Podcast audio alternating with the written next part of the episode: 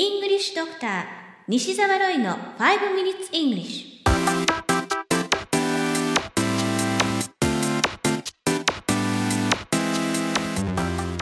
Good morning, everyone. こんにちは。イングリッシュドクターの西澤ロイです。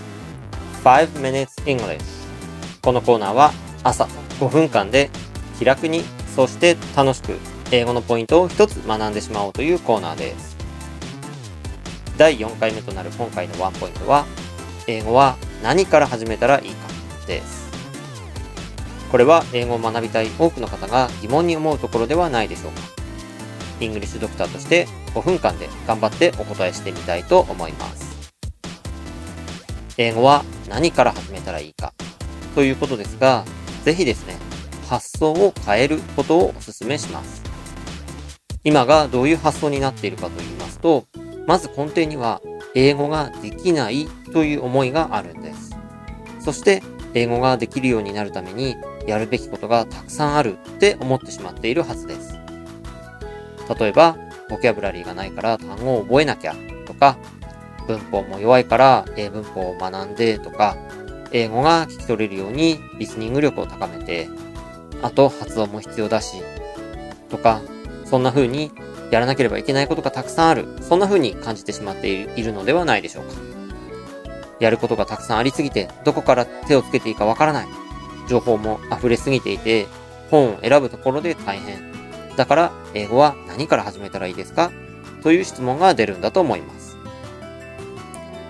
でも、ぜひ発想を変えていただきたいんです。英語が話せないという発想をどう変えるかというと、英語ができないと思うのをやめてください。もう一回言いますね。英語ができないと思うのをやめてください。えーというふうに思われるかもしれません。でも、なぜこんなふうに言うかというと、できない、つまりないという思いが根本原因だからです。自分は話せないと思ってしまっているから、あれもこれもやらないと、というふうに思ってしまうんです。でも、英語が話せるってどういうことなんでしょうか。多くの人があまり深く考えることなく、自分は英語ができない、自分は話せないって一方的に決めつけてしまっています。僕はにじかんで話せるようになる英会話講座っていうのを日本各地で開催してるんですが、英語が話せないっていうのは単なる思い込みなんですよね。そもそも英語が話せるってどういうことでしょうか。日常会話が不自由なく喋れるとか、自分の言いたいことが英語でスラスラ言えるとか、そんな風に思ってる人が結構多いんじゃないかと思います。でも僕は英語を話せるってそういうことではないと思うんですよ。僕も一応英語は喋れます。でも自信ないので、あの、英検よん級っていう肩書きをして、まあ逃げてるんですけども、まあそれは置いといて、英語を喋るときって不自由だらけなんです。言えないことがいっぱいあります。There are so many things I can't say in English. 母国語じゃないですから不自由だらけなんです。でも自分の言える範囲で表現して伝えようとするしかないんですね。大切なことは喋れる喋れないではないと思います。そうではなくて伝えたいかどうか。それが大切なことなんです。もし本当に伝えたいことであれば、自分が英語ができるかどうかなんてどうでもよくなります。